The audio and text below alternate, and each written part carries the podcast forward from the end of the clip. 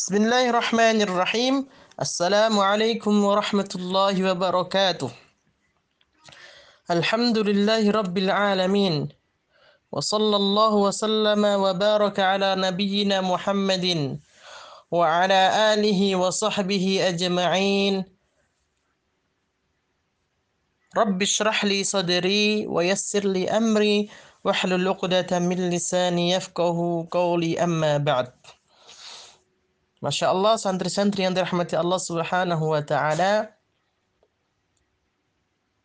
Hari ini hari Jumat kita kembali melanjutkan pembelajaran tarbiyah Qur'aniyah.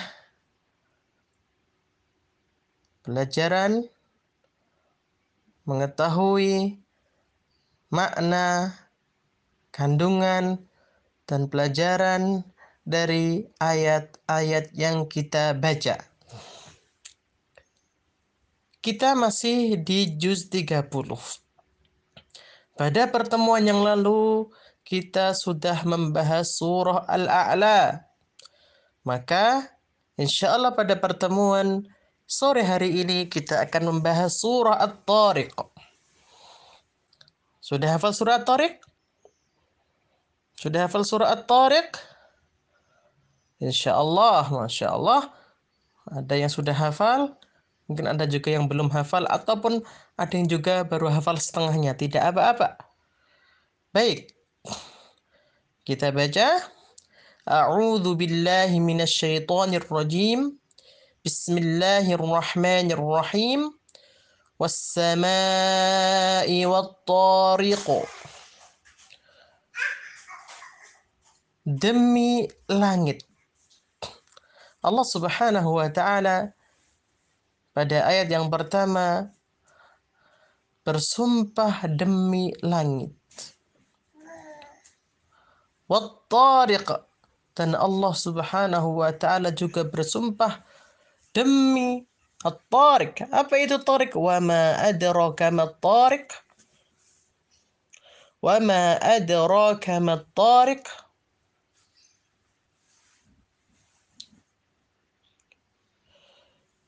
Dan apa yang engkau ketahui? Apa itu at-tariq? Santri-santri untuk rahmati Allah Subhanahu wa taala at-tariq adalah sesuatu yang datang pada malam hari.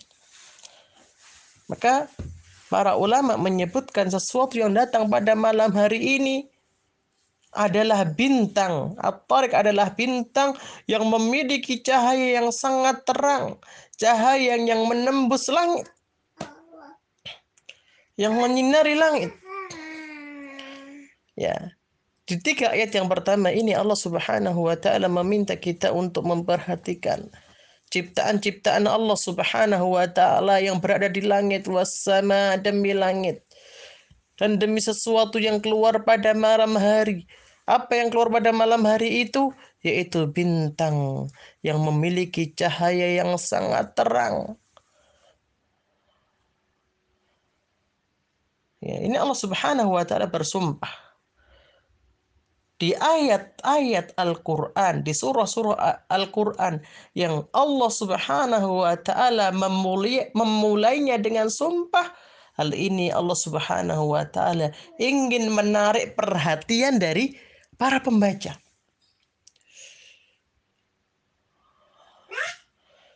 Pada setiap orang yang merenungi ayat-ayat yang dia baca, Allah Subhanahu wa taala ingin menarik perhatiannya. Kemudian mereka memperhatikan jawaban dari sumpah tersebut. Setelah sumpah adalah jawaban dari sumpah. Jawaban dari sumpah itulah yang Allah Subhanahu wa taala menginginkan agar kita benar-benar memperhatikan. Apa jawaban dari sumpahnya? In kullu nafsin lamma 'alaiha hafiz. Sungguh setiap orang-orang yang memiliki nafas, orang yang memiliki jiwa, Allah Subhanahu wa taala utus kepada mereka malaikat-malaikat penjaga. Santri-santri untuk rahmati Allah Subhanahu wa taala. Inilah sesuatu hal yang harus kita perhatikan setiap seseorang yang masih memiliki jiwa pada dirinya. Setiap kita Allah Subhanahu wa taala utus malaikat-malaikat yang menjaga. Dari yang dirahmati Allah Subhanahu wa taala. Malaikat penjaga yang Allah Subhanahu wa taala utus kepada kita untuk mencatat setiap amalan-amalan perbuatan kita. Baik itu amalan-amalan kebaikan yang kita laksanakan ataupun amalan-amalan keburukan yang kita berlindung dari Allah berlindung kepada Allah Subhanahu wa taala agar kita dijauhkan dari amalan-amalan keburukan itu. Adik-adik yang dirahmati Allah Subhanahu wa taala, setiap ucapan yang keluar dari lisan kita akan ada malaikat yang mencatatnya. Setiap pandangan mata ya mata kita maka akan ada malaikat yang mencatatnya.